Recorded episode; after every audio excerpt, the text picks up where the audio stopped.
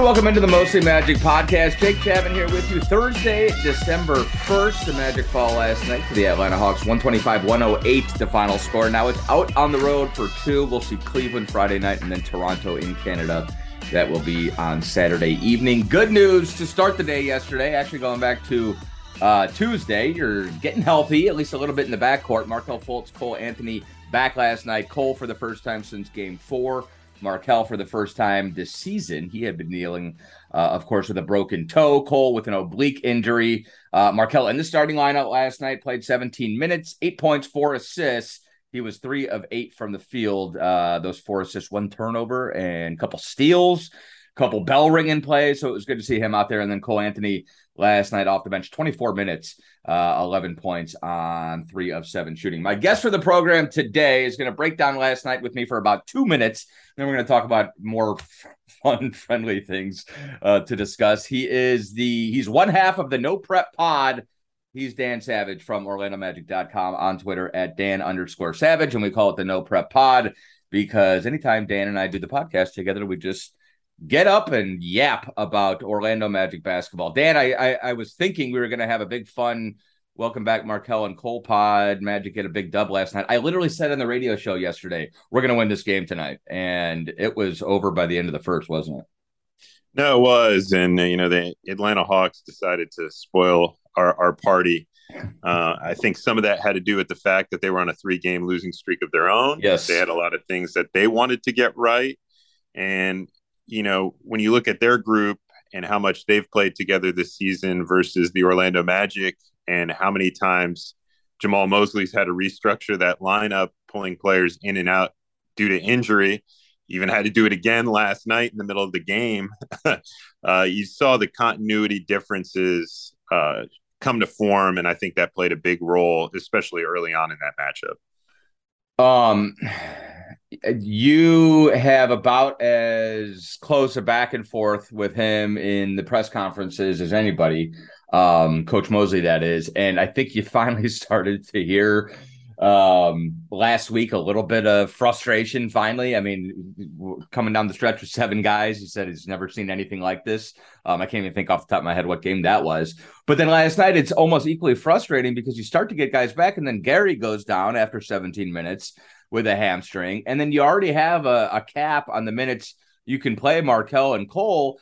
So, and then like to me, and we'll get into this in a minute, but you know, you're still really, really short-handed. Yeah, you got guards back, but now you don't have a front line. Can you sense, Dan, that Coach Mosley is starting to? Uh, he's so relentlessly optimistic, and we know he's not going to show it. But like, this has to be really frustrating. You know, if there's anybody who's equipped to deal with something like this, yeah. it, it, it's Jamahl Mosley yeah. and his ability to put things behind him. Obviously, he gets caught up in the moment, just like anybody would. We've seen his passion in some of the wins. We've seen him, you know, try to manage it in, in some of the losses. Uh, but I just think he's got a great way about him that's authentic, where he's able to to process things and keep a keep the ship level uh, amidst crises, as the Magic have had to deal with in terms of their injury situation. I think what's frustrating to him and where I really feel for him is that it's really hard in the current NBA to get young teams to win. And then it's even harder when those young pieces are going in and out of the lineup because there's not nearly uh, the amount of practice time or shoot around time that there used to be in the mm. league. And you look at it, you know, yesterday they're inserting Markelle back into the lineup, Cole Anthony back into the lineup. They didn't even have a true practice with any of those guys getting ready to to take, you know, back the reins in a sense when you consider they're both point guards uh, at times on the floor. So that makes things really difficult. Uh, and it doesn't get any easier with the team having to go on the road today and, and not having any additional practice time. That's a really good point. What like how do you have you been able to glean any insight from Coach Mose and the staff about how about what they do? I mean, I, I know everybody has hotel hotel ballroom walkthroughs and obviously film sessions ad nauseum. They've got everything at their fingertips. But if you can't get guys on the floor, Um, just in terms of making up practice time, like like how do you how do you rush the pick and roll coverage against the Atlanta Hawks with two new guys? Like what like what do you do? No, and it's exactly that. You know, you try to do as much film work as you can. You see these guys, whether it be on the plane, whether it's in the hotel ballrooms, the lobbies, the lunches, they're always sitting down with a computer trying to show guys as much as they can and catch them up to speed. But it's hard to make up for real game experience. Right. And you know, one of the stats trying to pull working here a little bit of overtime is the Orlando Magic right now have the third youngest roster in the NBA. We know that. Uh, but when it comes to game experience, they're even younger because you mm. consider guys like Bol, who are, you know, three years into the league. Uh, he's barely played about 30 games in the NBA. You consider a guy like Markelle, who's a little further in, you know, coming on season five or six now. And, you know, he's only played probably about like two and a half full seasons. I think Markelle's played the same number of games in a Magic uniform as Franz. Yeah. Right. so then you, you see you, you go you start going down the line with those type of guys and they're even in terms of an experience standpoint even younger than a lot of the young teams already that that are you know up there in that category yeah so as much as you want to walk through film it's hard to replicate this live experience that this team needs and reps together and even though young guys are getting experience they're playing different positions. You look at one night, Paolo's at the five. The next night, he's at the three. You know, you insert Wendell in there. He's your rebounder, rim protector. He goes out. You're having to split those duties between Bol and Bamba. Then Bamba goes out. And so these guys, even if they're out there, aren't even experiencing continuity right now in their roles necessarily. And right. I, I think that's just been so underlooked. Like you assume, oh, Bol's out there, you know, he's started, you know, whatever many games in a row. Well, he's played three different positions even over the course of that starting. So he's asked. So when you see guys miss rotations, miscommunication, who's protecting the rim at this point, I think a lot of it falls back to that. And I think as hopefully they get guys back and guys stay in the lineup, I think we'll see a lot of those communications issues be alleviated and you won't see the type of losses that we've seen in the last two home games kind of repeat themselves over and over. Yeah, because last night you could tell that every everything they did Atlanta was ready for or had a quick counter for. And that was and and, and that's not coaching. That is Dejounte Murray and Trae Young that's having veterans with the ball in their hands. And every time I mean if the entire second half last night, Dan, was Dejounte Murray mid range. I mean, he got to the free throw line and made like seven jumpers in a row. And and and we and, you know you saw Mo Wagner dropping and then you saw him you know hedging or doing whatever. Like he they were switching up the pick and roll coverage and Atlanta was reacting. And I'm sure there were guys missing. I there the help defense was not there last night. And I think like you said it can kind of boil down to like okay who's helping me today? Who's available? Uh is it Kevon? Is it RJ is it Gary? I'm not even sure because I got to check the injury report before I can figure out who's all out on the floor. Um it's it's it can be very frustrating. And then the big thing is for the coaching staff, you know, and this goes back to last year. The whole thing is supposed to be about evaluating our own guys and who plays well together and groupings and um and what might work and experimenting basically you just don't have that big a sample size right now because you're missing six guys every night no and it makes it even harder to hold players accountable mm. you know if a guy's not bringing it from an energy and effort standpoint, and you feel his focus is a little bit off, you still have to play him anyway because right. there's not enough bodies. It's also a good so, point, yeah. So that makes it it makes it really tough to pull a guy off the court.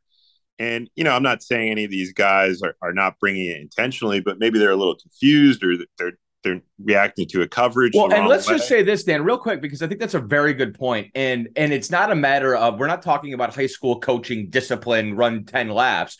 We're talking about professional sports, which is if you don't get the job done, somebody else gets an opportunity to get the job done. It doesn't yeah. have to be a personal, like, you're not trying hard enough, give me 10 push-ups. It's literally like you turn the ball over six times. So now somebody who's not going to turn the ball over six times is going to play. That's the way it's supposed to work. And and, and you don't have that option right now if you're Coach Mosley, simply because of the injury report, like you said. No, and this game is so fast that a lot of times mental processing is a big reason why it looks like the effort isn't there. So yeah, that's a good point. If a guy's blown two pick and roll coverages or rotation coverages in a row, you know, normally you'd maybe want to pull him off the court, sit him down with one of the assistant coaches while the game's going on and point out, hey, this is what you're doing wrong.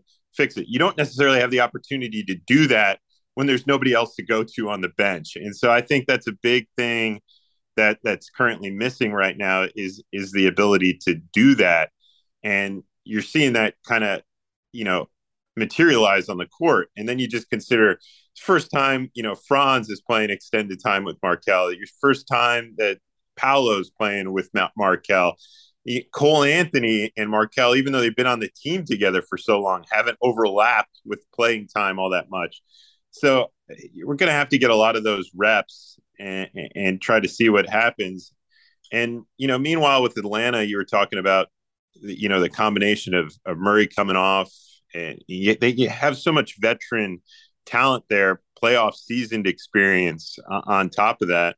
And so it's just an interesting matchup. They do a lot of things that are unique. You know, you go from playing at teams like Philadelphia that are so dangerous from beyond the three point line, and then you come to a team like Atlanta and you think, oh, three point shooting because of Trae Young. But, you know, they more than any other team in the NBA, which was surprised when I was looking up the statistics for the pre- my previous story, are scoring a greater percentage of their points from two than any other team in the NBA. So they're dominating the mid range. So when you have a young team and you're trying to set up coverages over a two game span where you're playing this home and home series with Philadelphia, and then uh, you know you're switching to a team that's playing completely different in Atlanta, it just makes it even tougher. It's a good point. It's uh, I was trying to figure. Let's do Atlanta real fast because I did the same thing yesterday. You're looking at their numbers. It almost feels like Trae goes, okay, tonight I'm going to score 40, and then tomorrow night I'm going to dish out 15 assists. But he never seems to like strike that balance. He's either shooting it 15 times or 35 times. Um, and I think that's probably just them working Murray back in. And they don't have a ton of depth on the roster. They don't turn the ball over, but they don't shoot the ball very well from three. But you're right, like that mid range is it's just there all day. And maybe that's just where Murray prefers to operate. But what's your takeaway from that team? It, it looks like I like I, I you can't win a championship with that core right now. Maybe in two or three years, if everybody improves, it feels like they probably need to make another move. But I wouldn't be shocked if we looked up in in April and they were the three seed in the Eastern Conference. No, I mean we all know that the mid range game comes more into play during playoffs. They're mm-hmm. equipped for that. Uh, but I think they need some more three point shooting on that team around. They need Trae. Bogdanovich back, right? I mean, that's going to be huge that's, for them. That's that's going to be big for them uh, whenever that's able to happen.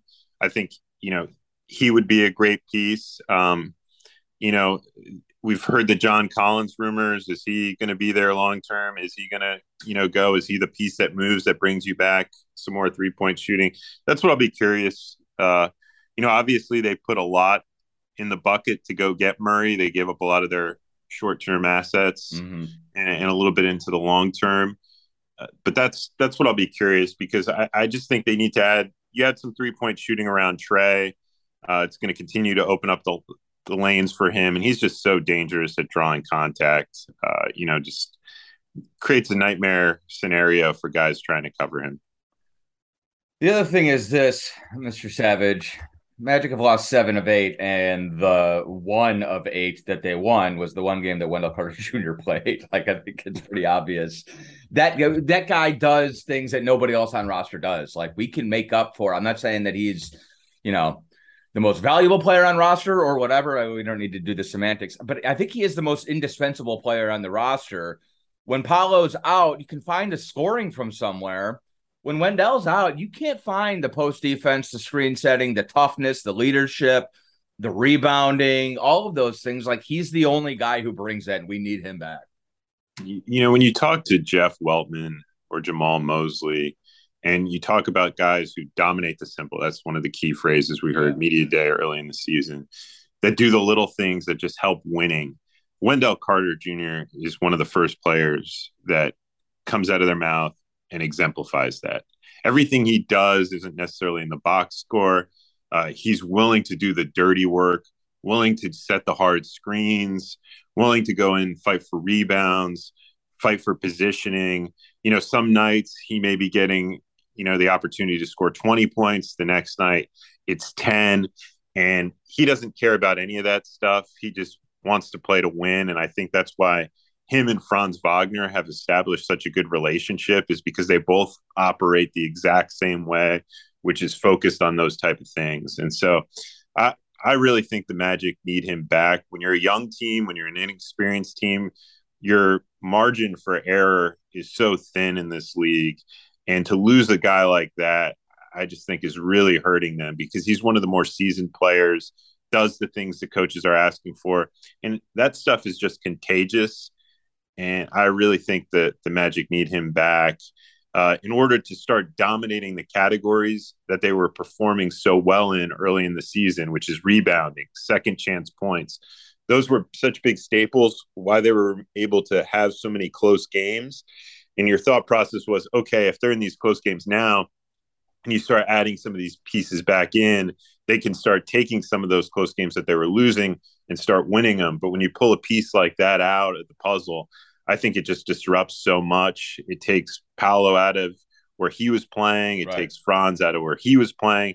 And I thought you had a really nice young nucleus of that that front court trio together uh, that was just doing so well. And then you start considering like, okay, now Bol is asked to be playing more minutes. You know, you're playing other guys out of position, and I, I just think it's created such a ripple effect that could be alleviated if Wendell Carter Jr. was back in there.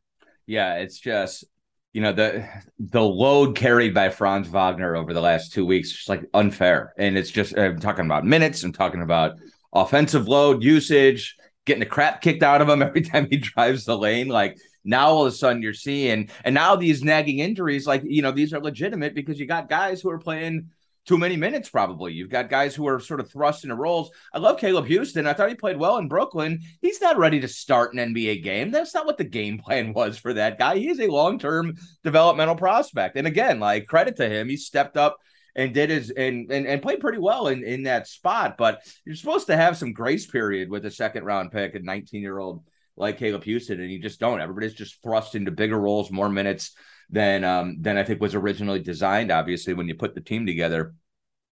The other thing about Wendell, before we move on, is that going back to that accountability thing that you mentioned, uh, he's he's the guy. He's the guy who at halftime says this ain't working. We got to step it up. We heard those stories last year. We know that he's he's the one or or one of the guys who demands that respect and is comfortable saying those things. You know, having the, a coaching staff who who you know rides you is great, but it's got to come internally. It's got to be within the locker room, and it can't be a veteran at the end of the bench either. It's got to be one of the guys out there. One of your best players has to have that leadership mantle, and um, I, from what I understand and from what I've seen, he's he, he's the guy who rises to that occasion. So I think you're missing that too. No, without a doubt, he he's at the heart of it. I think when you look at players that were going to take that type of step this season, he was at the forefront of that. I think we've seen Franz slowly start to become more vocal. It may not be as natural for him, but he's his competitive edge is is starting to elevate in that. I think that's going to be a big part of where Markelle um, starts to grow. He touched on that last night in his his post game press conference. It's like, look, we have to hold each other's feet to the fire. Those were his exact words, and I think he's going to be at that. But I think where Markelle excels is kind of pointing out positioning where you should go on a thing. Here's what I'm seeing. Here's how you should see it. I think where Wendell could be a little bit more of a driver of this is unacceptable. We have to perform better. We've got to stick to the game plan, those type of things. That instead of having to call a timeout, you can just simply say after a made basket or in between while somebody else is taking a free throw.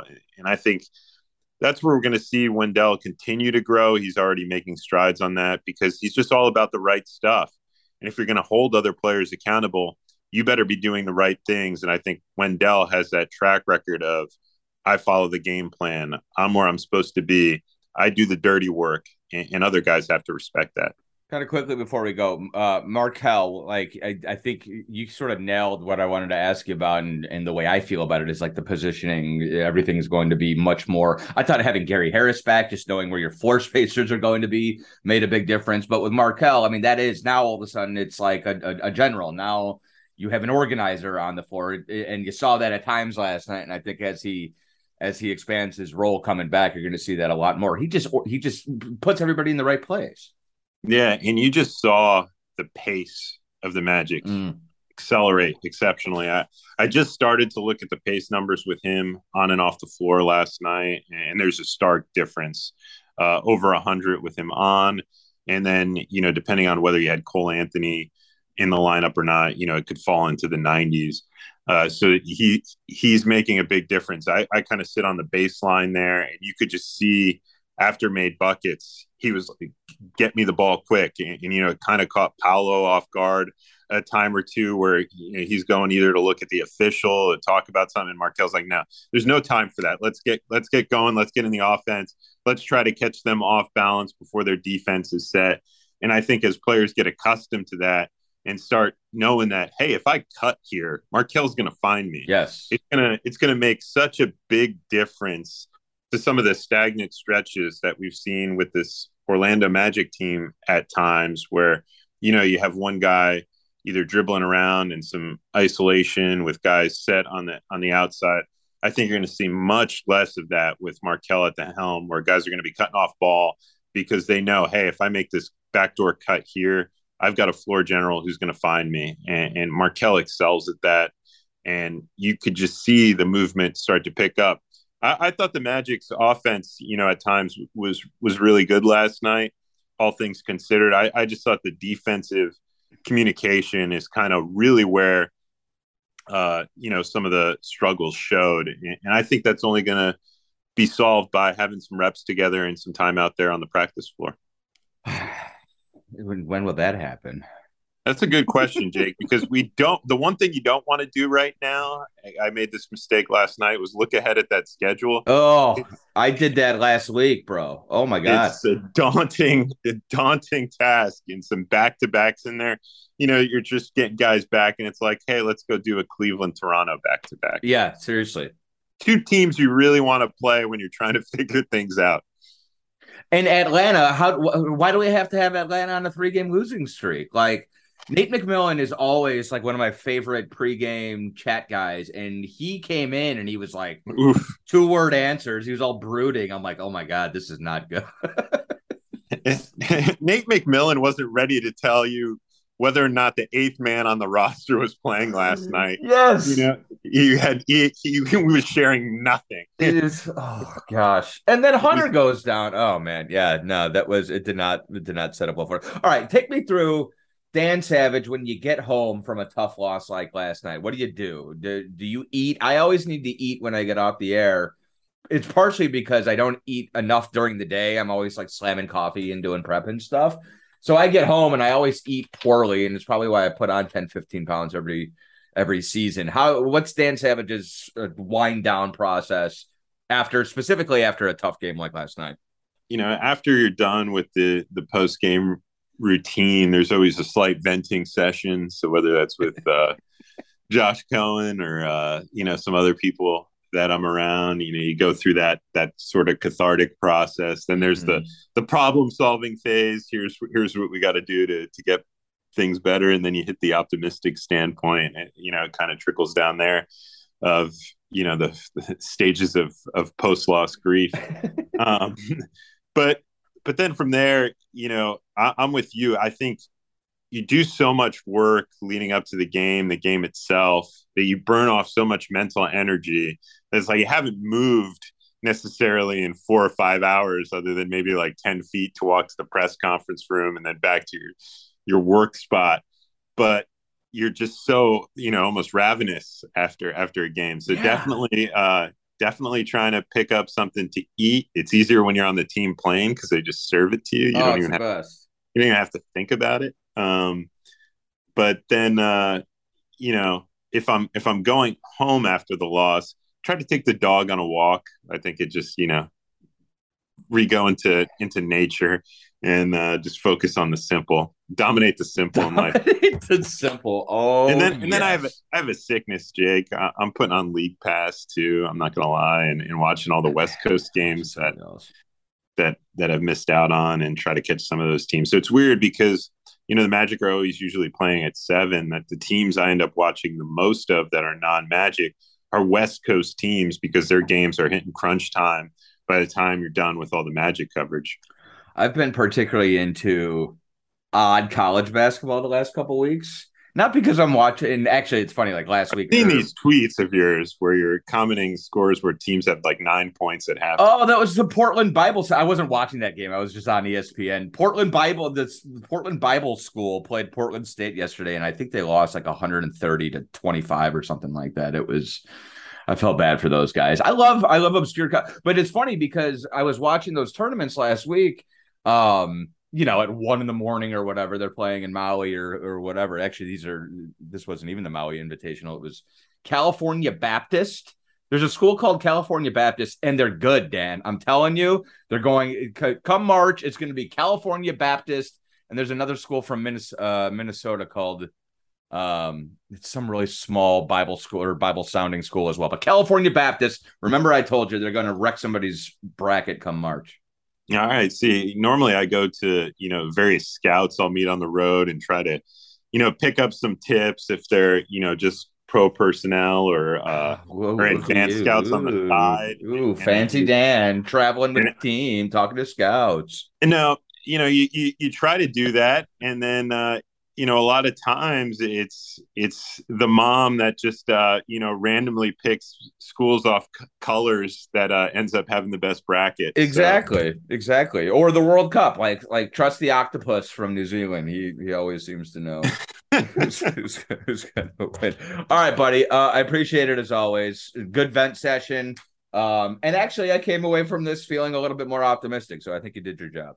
And we didn't even get into Browns Bengals. So we didn't even uh, get into Browns Bengals. I'm wearing my Browns hat and I've got a Browns flag right here. And we did beat you earlier in the season. And as you, you tend know, to do lately. I know. And we've got Houston here. So I think we're gonna and we're getting Deshaun back. So I think we're gonna have a little bit of momentum next time we see you. So maybe we'll have to reconvene a little smack talk. Yeah, definitely. I'll I'll I'll try to hop on drive time, one of those elusive sets that you know I haven't done in a, in a, in a little while. Dude, we I've... Dante and I are over guests for drive time. We figure any guest good enough for a 25 minute radio show. Let's get him on the podcast and put him and keep him for 40. because the show well, goes so quick. And between Dante and I, especially like I, I don't know, we we've got five shows a week I could talk for 25 minutes about the Magic every day pretty easily on my own. So Dante and I don't even get in all of our opinions generally. Today is going to be a little bit of a stretch. we might do conversation.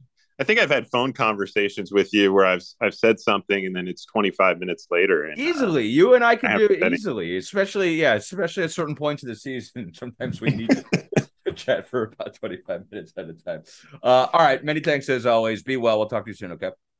Take care. All right, there he is, Dan Savage. Make sure you follow him on Twitter. It's at Dan underscore Savage. Read all of his stuff at OrlandoMagic.com. Jake Chapman here with you. This has been the Mostly Magic podcast. We're back next week.